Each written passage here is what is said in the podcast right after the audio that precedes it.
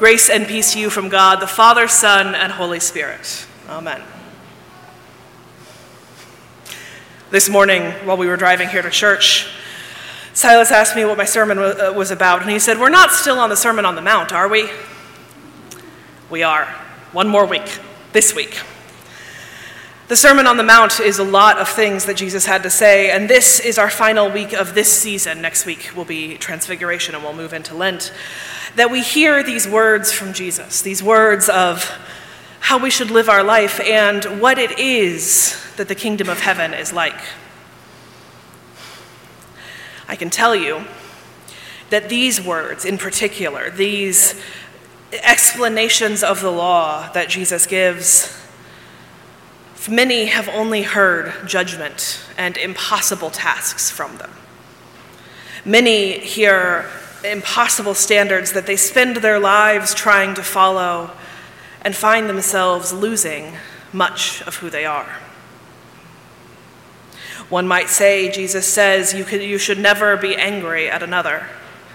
And so a person trying to follow this might stuff their anger, their upset, their frustration down and away so that they turn into something of a doormat always allowing the other person to get their way, always allowing everything to go on.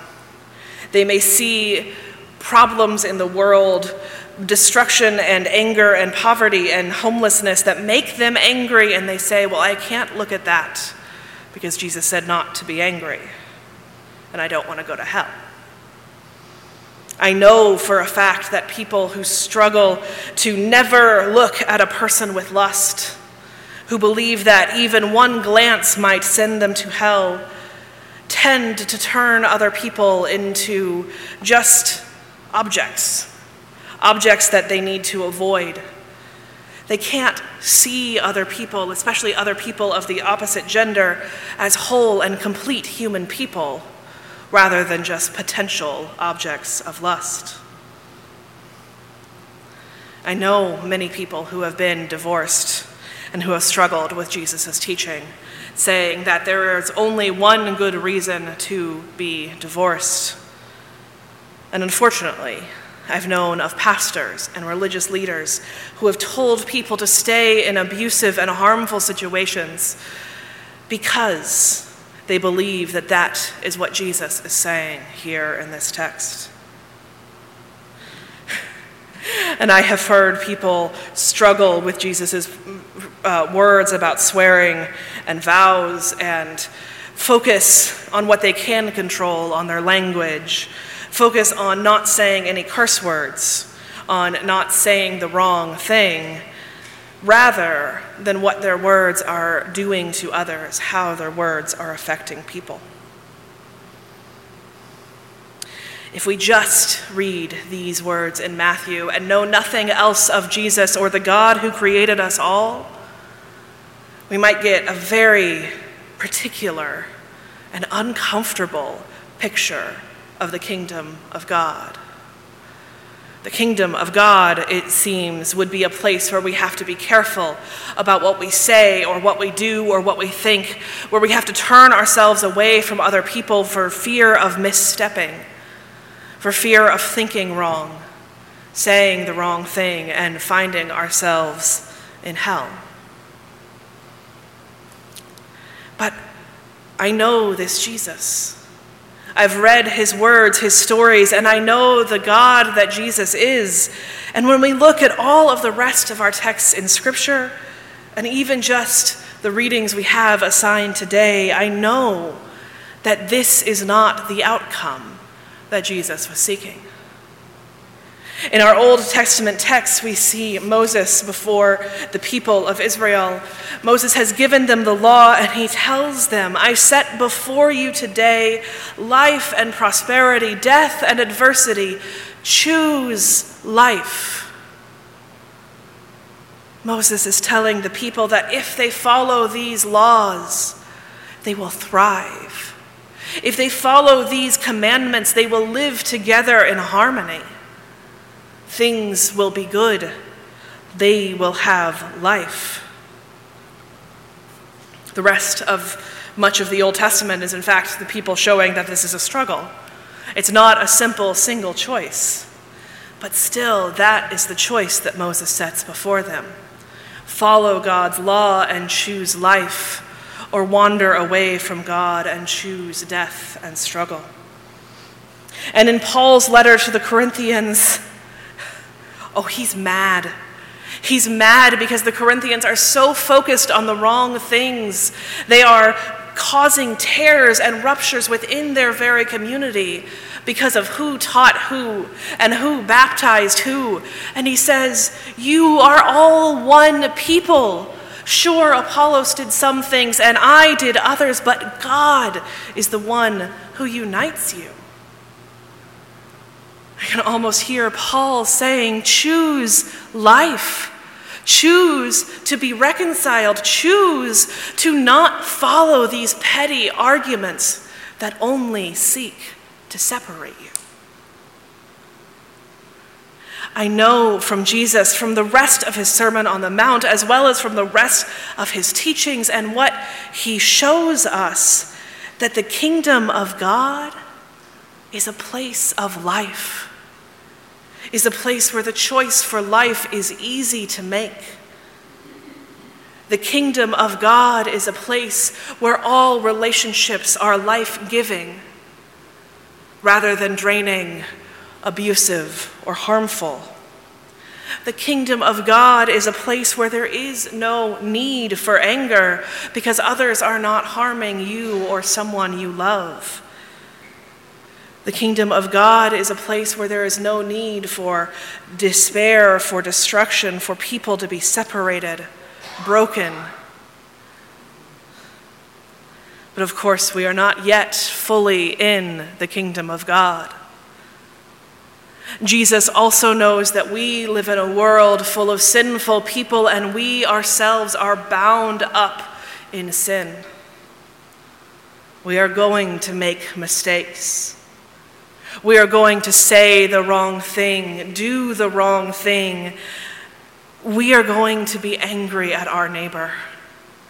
We are going to look at our neighbor in a way that we should not. So God urges us, urges us to pay attention to reconciliation to pay attention to the fact that God is present in all of us. So Jesus says, don't sit there and assume that you're perfectly in the kingdom because you haven't murdered anybody. I mean, it's good. Don't murder people. But remember if your heart is burning in anger against someone that that is hurting you and them, causing real pain. So go Find a way to be reconciled. Remember that they are your brother or sister in Christ. God wants you to look at people as more than just what they can be in a bedroom. Don't focus on someone's attractiveness to you to the point that you can't see who they are as whole and complete people. And certainly, in a relationship, don't be going off looking at other people in ways that would cause harm to your partner. Be reconciled to them. Be kind and loving to them as whole human people, as your sisters and brothers in Christ, as God's beloved. And of course, with the conversation about divorce, it is important to remember that at this time, women were not allowed or able to initiate divorces. And men who did not care for their spouses, who did not see them as whole human people, beloved of God, might simply cast them aside with no resources, no recompense, no way forward. This is not what God wants for us. God wants loving and healthy and whole relationships. So be thoughtful in who you marry. Be measured even if a divorce must take place. Do so in a way that recognizes, even when you're angry at somebody, that they too are a beloved child of Christ. And pay attention to your words, not worrying so much if you let the occasional curse slip by. Those of you who've heard me in the kitchen sometimes might have noticed. But pay attention to how your words affect people. Don't swear that you are going to do something and then go and forget and leave your neighbor hanging. Don't use words that degrade or denigrate others. Use your words to lift up. Do, do what you can and promise what you can, but not beyond. In all of these things, we are a community, God says. In all of these things, in the kingdom of God, we are together. We are not going to be on our lonesome in heaven. We are not going to be only with those that we would rather have around us. We are all going to be there, living together in community. Over and over again, God meets us in community, in our relationships. So Jesus says, much like Moses before him, choose life. Choose life giving relationships, life giving attitudes.